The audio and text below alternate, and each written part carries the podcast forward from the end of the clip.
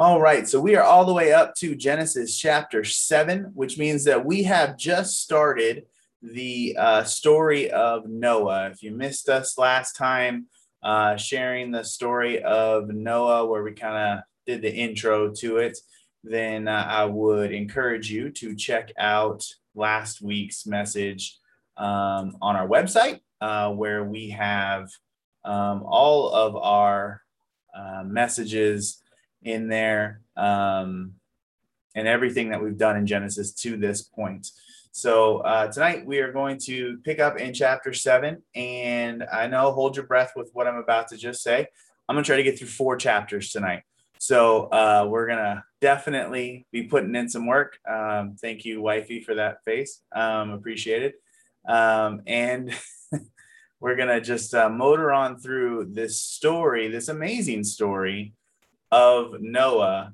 Um, so uh, let's just get started here. Uh, starting in verse seven. Well, I guess I should follow up. Last week in uh, chapter six, uh, we we got to the point where Noah built the ark, and the rains started to you know started to look a little rainy outside, so to speak. And so um, now we're going to get to the actual story. So, verse one. Then Lord said to Noah, "Come into the ark." You and all your household, because I have seen that you are righteous before me in this generation. You shall take with you seven each of every clean animal, a male and his female, two each of, of animals that are unclean, a male and his female, also seven each of birds of the air, male and female, to keep the species alive on the face of all the earth. For after seven more days, I will cause it to rain on the earth 40 days and 40 nights, and I will destroy the face of the earth and all living things that I have made.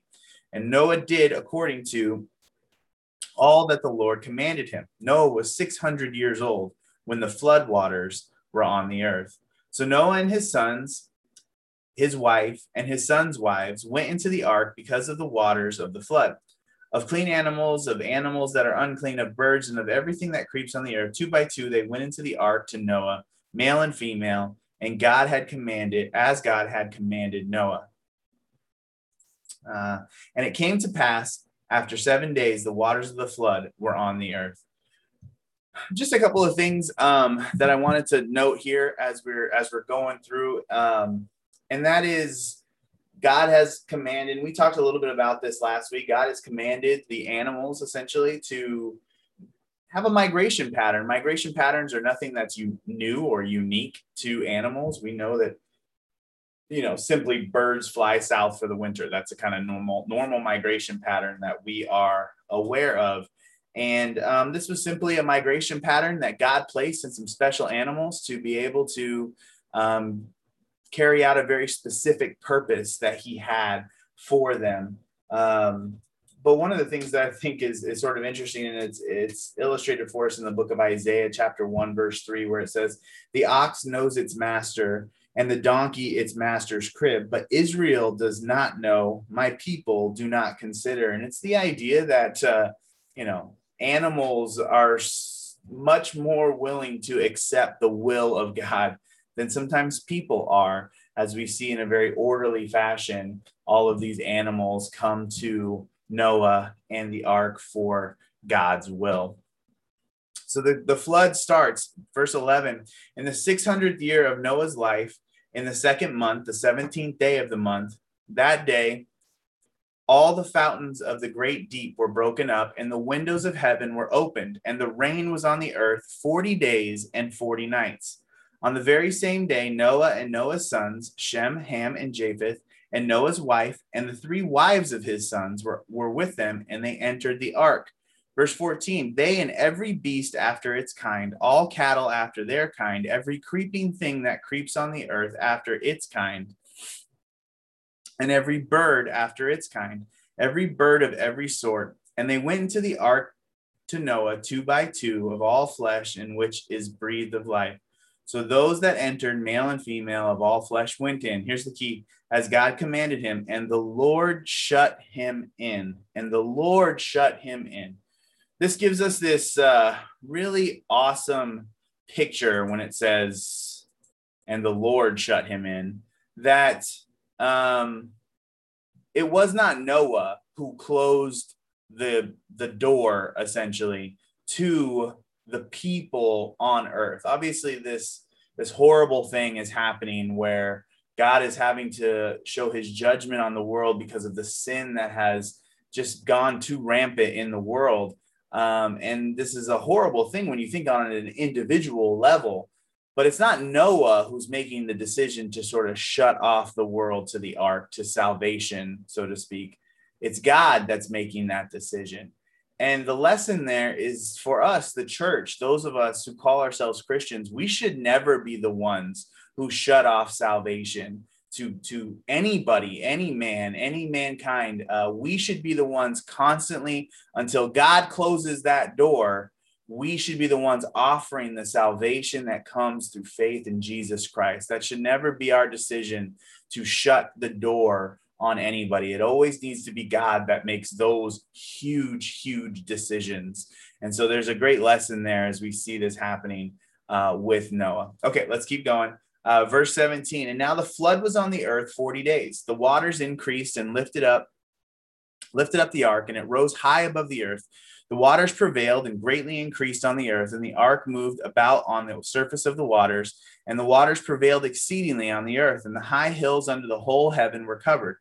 The waters prevailed 15 cubits upward, and the mountains were covered. And all flesh died that moved on the earth birds and cattle and beasts and every creeping thing that creeps on the earth, and every man. All in whose nostrils was the breath of the spirit of life, all that was on the dry land died. So he destroyed all living things which were on the face of, of the ground, both man and cattle, creeping thing and bird of air.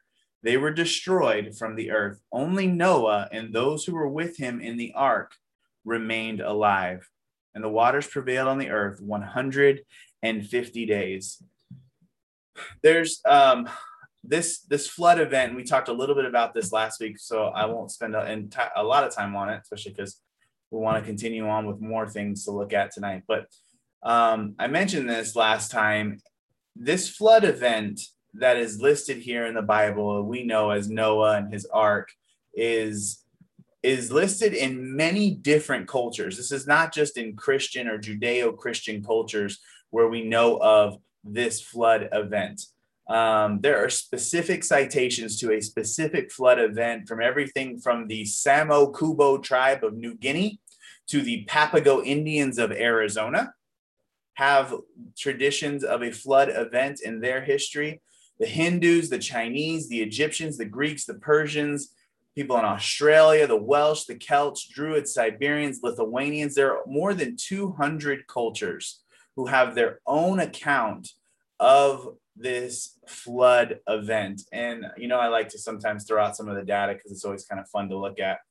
We think of water covering the whole earth, and it se- seems impossible. It seems amazing. It seems like something, how could that possibly happen? Well, we know now, I mean, science tells us, satellites show us that two thirds of the, of the world is covered in water. And there's enough water on the earth. This, this estimation was done. I don't know how you can get to this data, but we'll cite it and we'll, we'll go with it for here, for this as a good example. There is enough water on the earth currently to be able to cover the entire earth um, two to three miles um, in uh, two to three miles deep across the earth. It could cover, there's enough water on the earth to cover the entire earth and it be two to three miles deep all the way across. Now, the topography of the earth, the fact that we have the mountain ranges and the, the way that it is, flows all of the water down into these ocean puddles. We'll call them puddles because obviously they're not puddles, but when you're thinking big like that, they can be puddles. But there's enough water to already do the thing. And so it kind of brings up aspects of Earth before the flood possibly was more spherical. There wasn't the topography where there were these high elevations and low elevations. Maybe it was a little more spherical, and that was the ability to have the waters on the earth in the first place. So, um, just kind of fascinating when you start to think of what's there. All right, let's move on to uh, chapter eight.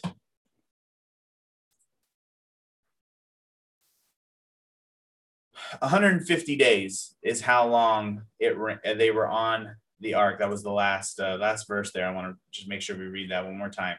and the waters prevailed on the earth 150 days. That's kind of a key thing as we look at chapter 8 here. It says, Then God remembered Noah and every living thing and all the animals that were with him on the ark. And God made a wind to pass over the earth, and the waters subsided. The fountains of the deep and the windows and the windows of heaven were also stopped, and the rain from heaven was restrained. And the waters receded continually from the earth.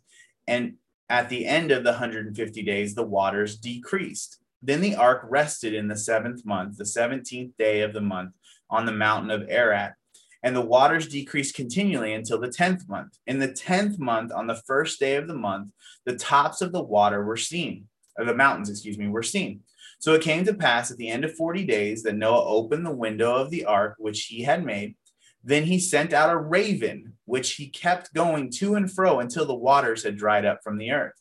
He also sent out from himself a dove to see if the water had receded from the face of the ground. But the dove found no resting place for the sole of her foot, and she returned to into the ark to him, for the waters were on the face of the whole earth. So he put out his hand and took her and drew her into the ark to himself. And he waited yet another seven days, and again he sent the dove out of the ark. Then the dove came to him in the evening, and behold, a freshly plucked olive leaf was in her mouth.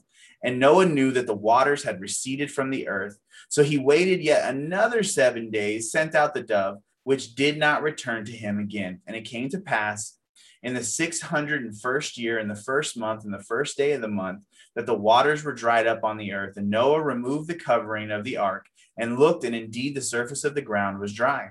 And in the second month, on the 27th day of the month, the earth was dried.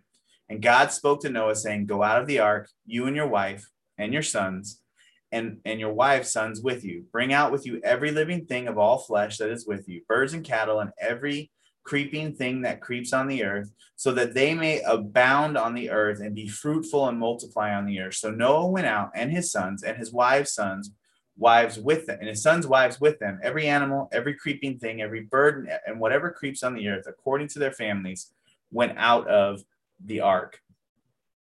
Uh, a few years ago, um, I led a youth camp that was based off of this particular passage, uh, uh, Genesis chapter 8, the first 19 verses. And we did it was a youth camp. It was full of a lot of uh, youth that were a little bit on the older side. Like they were, you know, sometimes you have youth, you have younger kids that are just kind of coming into being teenagers. And then you have other kids that are getting older and they're getting ready to graduate. They're starting to think about what's next in their lives. And that was the group that I had for the most part when we had this youth camp, youth camp. And God really spoke to me through this passage.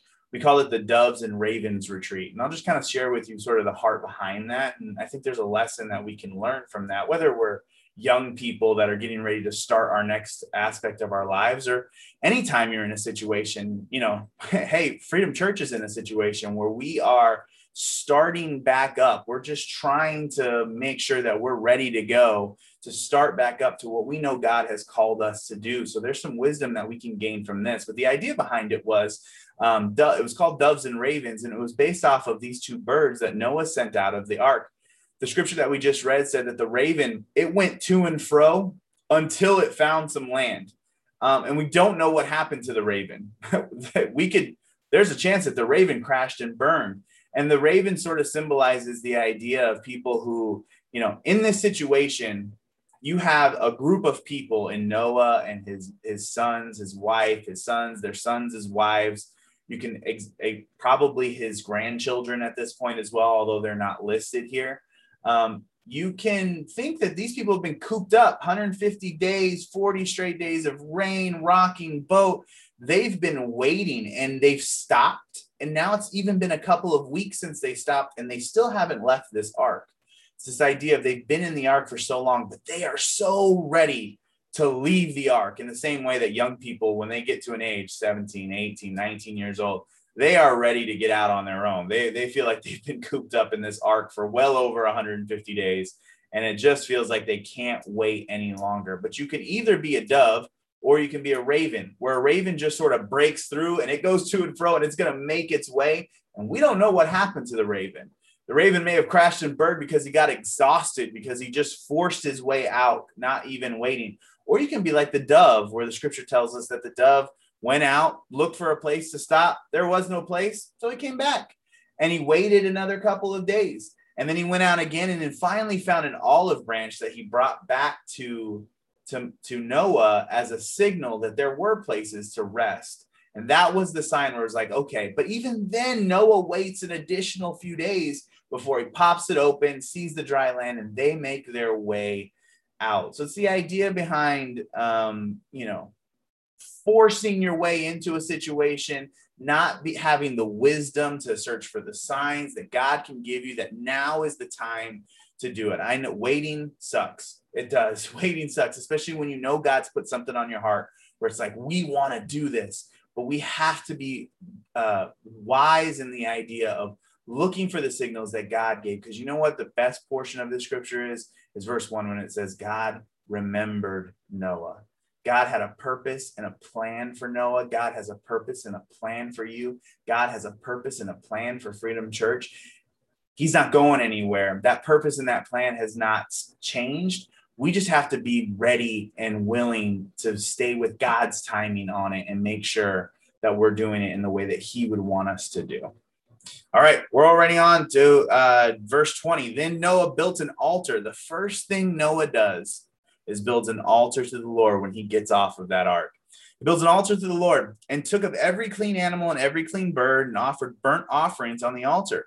And the Lord smelled a soothing aroma. Then the Lord said in his heart, I will never again curse the ground for man's sake. Although the imagination of man's heart is evil from his youth, nor will I destroy every living thing as I have done. While the earth remains, seed time and harvest, cold and heat, winter and summer, and day and night shall not cease. Um, you think about this, this is quite a sacrifice that Noah is making here.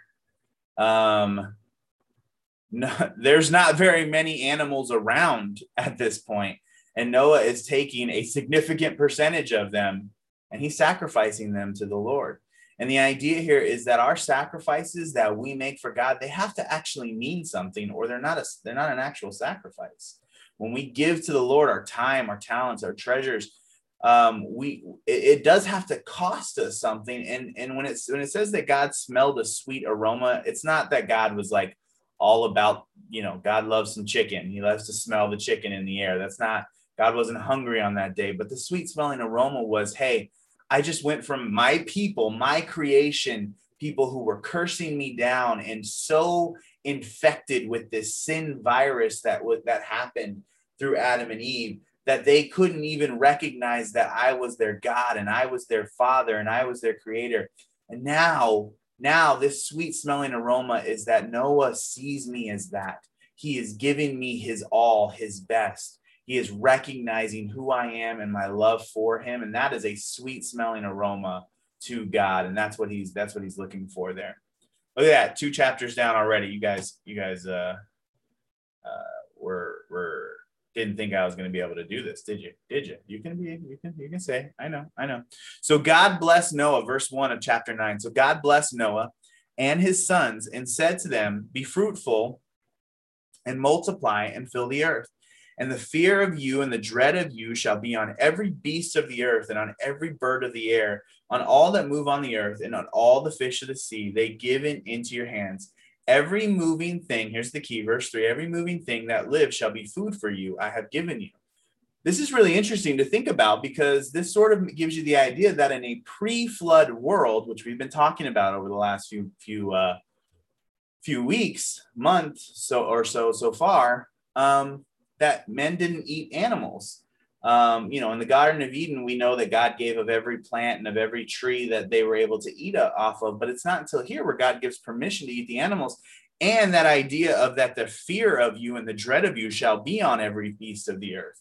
So it's this idea that like there, there was time where animals just sort of weren't afraid of humans because there was no, you know, uh, opportunity that they felt threatened that they were going to get eaten. And that this is sort of where that starts, the, the sort of genesis, so to speak of that uh, of that. So it's kind of interesting to think that uh, you, you start to think that it's more like Cinderella, like the birds were like helping people get dressed, and they weren't. There was no fear of the uh, of mankind in any way. So uh, just sort of interesting to think about. Verse four. Um, you shall not eat flesh with its life that is in the blood. Surely your lifeblood I will demand a reckoning. For the hand of every beast I will require it, and from the hand of man. For the hand of every man's brother I will require the life of man. Whoever sheds man's blood, by man his blood shall be shed. For in the image of God he made you. And as, as for you, be fruitful and multiply, bring forth abundantly in the earth and multiply in it. Then God spoke to Noah and his sons with him, saying, and as for me, behold, I establish my covenant with you and with your descendants after you, and with every living creature that is with you, and the birds and the cattle and every beast of the earth with you. Of all that go out of the ark, every beast of the earth, thus I establish my covenant with you. Never again shall all flesh be cut off by the waters of the flood. Never again shall there be a flood to destroy the earth. And God said, This is the sign of the covenant which I make between you me and you, and every living creature that is with you for perpetual generations. I set my rainbow in the cloud, and it shall be a sign of the covenant between me and the earth.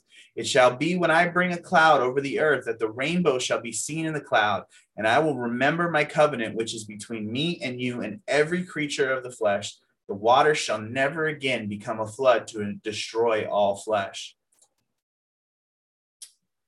Uh, I've just lost my place. I'm sorry. The rainbow shall be in the cloud, and I will look on it to remember the everlasting covenant between God and every living creature of all flesh that is on the earth. God said to Noah, This is the sign of the covenant which I have established between me and all the flesh that is on the earth. So God is making a promise, nigh a covenant with mankind, that he will never flood the earth again. Isaiah talks about this in uh, um, goes on in that um, in chapter 54 of the book of Isaiah in verse 9 he says when he's talking about the covenant and God's promise God promised I'll never flood the earth again and he has kept that promise. And in the same way he keeps another promise. In verse 9 of Isaiah 54 it says for this is like the waters of Noah to me. For as I have sworn that the waters of Noah would no longer cover the earth so I have I sworn that I would not be angry with you nor rebuke you. For the mountains shall depart and the hills be removed, but my kindness shall not depart from you, nor shall my covenant of peace be removed, says the Lord who has mercy on you. What what what they what he's saying there in the book of Isaiah is that in the same way that I promised I'd never flood the earth, the promise that I gave to Abraham way a long time ago the promise that still means today that was ultimately the promise that was ultimately fulfilled to Abraham uh, in the coming of Jesus Christ, that there is peace in salvation through Jesus Christ, that I will give mankind peace with God through Jesus Christ. I'm promising that as well. And ultimately, Jesus came, he fulfilled that. And our faith in him can still give us that peace. There is promise of our eternity in the same way that God promised no more flood, he promises eternal life through Jesus Christ, even when we leave this earth, which is really, really, really cool. All right, couple more scriptures here.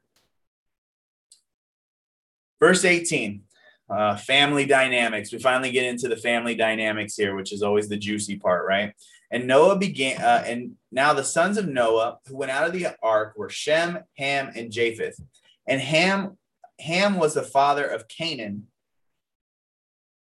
These three were the sons of Noah, and from these the whole earth was populated. And Noah began to be a farmer, and he planted a vineyard. Then he drank of the wine and was drunk and became uncovered in his tent. And Ham, the father of Canaan, saw the nakedness of his father and told his two brothers outside. But Shem and Japheth took a garment, laid it on both their shoulders, and went backward and covered the nakedness of their father. Their faces were turned away, and they did not see their, their father's nakedness. Verse 24 So Noah awoke from his wine and knew what his younger son had done to him. Then he said, Cursed be Canaan and servants, a servant of servants he shall be to his brethren. He said, Blessed be the Lord, the God of Shem, Shem, and may Canaan be his servant. And God enlarge Japheth, and may, may he dwell in, in tents of Shem, and may Canaan be his servant. So Noah lived on after the flood 350 years. So all the days of Noah were 950 years, and he died. All right. Couple of things about this particular portion of scripture, which is always a one that is many people find very interesting. Why does you know Noah's the one that's in the wrong? He's the one that gets drunk. He's the one that allows himself to succumb to um, worldly satisfactions by getting drunk. Why does he go so far as to curse his son through his grandson? Because remember, it's Ham that sees him, and it's Ham's son, Canaan, who gets the curse. And so, why does Noah react in this way? Well, there are some thoughts on it. I, I, don't know the actual answer to it. I don't think anybody does, but having done some research, there are really two prevailing thoughts as to what makes Noah react this way. One is a little more PG than the other. So, I'll start with the first one. It's a little more PG than the, than the other. The first one is, is that the original Hebrew text, when it says of Ham, when Ham says in verse 23 that he saw the nakedness of his father and told his brothers outside the idea uh, the, the the verbiage told his brothers is actually a, a, more of a phrase of told with delight in the sense that he sort of did it in a haughty way that he was making fun of his father that he was looking down on his father for falling um, and succumbing to um, you know a sin a, a worldful lust of alcohol um, it does speak to the dangers of being, you know, prideful and and and condemning our brothers. Uh, in this case, his own father, but his brother in Christ, so to speak, um, to falling to sin. Um, there's another thought amongst Bible scholars that some of the verbiage in the original Hebrew, when it says that Noah became uncovered. And when it says that Ham saw the nakedness of his father, it goes towards the idea of unnatural sexual relations that happened here. That Ham may have done something very inappropriate to Noah. It also speaks to the idea when it says that Noah woke up from his wine and knew, not that his brothers had not that Shem and Japheth had said anything to him, but Noah knew that something had been done to him.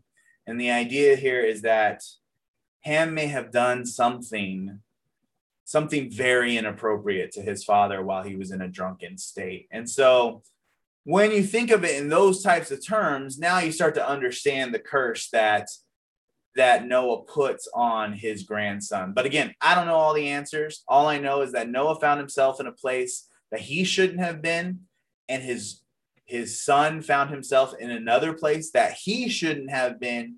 And as a result, many generations have had to deal um, with those repercu- repercussions. All right. Um, chapter 10 guess what? We're not going to read chapter 10 because you know why? You guys are going to make fun of me because I can't say all those names. Look ahead at chapter 10. I, I can't say all those names. It's impossible. You'll just make fun of me. What I want to tell you about chapter 10 as a couple of notes, and I would encourage you to spend some time studying chapter 10, find a good lexicon, find a good concordance, and kind of look through chapter 10 and some of the names, because chapter 10 is, is meant to give us the forefathers of many of the original ancient civilizations that we know today. So uh, when you look at essentially chapter 10 looks at Shem, Ham, and Japheth, and it looks at their sons. And when you start to look at the cultural historic histories of each of these names, you start to find most of the cultures, most of the ancient cultures that we know today. Japheth's ancestors stretch from in from what we know in present day India all the way across Western Europe. Uh, Ham's uh, ancestors stretched from uh, sort of northern Africa to the far east in the area that we know today as currently Israel.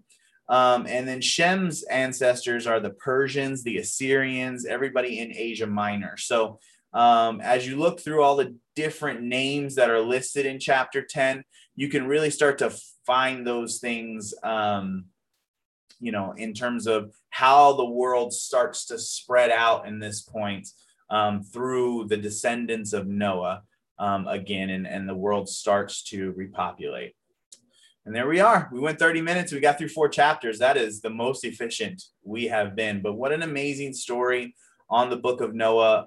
Uh, a story uh, where faithfulness just comes to the, to the forefront over and over and over again. A man who had never seen rain in his life had to make a boat that he had never been on in his life to to prepare for something that was unheard of and still today would never happen again. But he had the faithfulness to be able to do it. And it's just really an amazing thing to, to sort of hold on to for us as well. Let's pray. Heavenly Father, God, Lord, we thank you.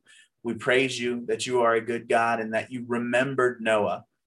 Father, maybe my favorite takeaway from this this entire uh, lesson in the, in the book of Noah is what happens on that ark there's so many times in lives where, where we get excited about what's next, what's next, what's next. And it's so, so important to wait for your timing, Father, to look for your wisdom, to seek your understanding, to seek your peace about decisions in our lives.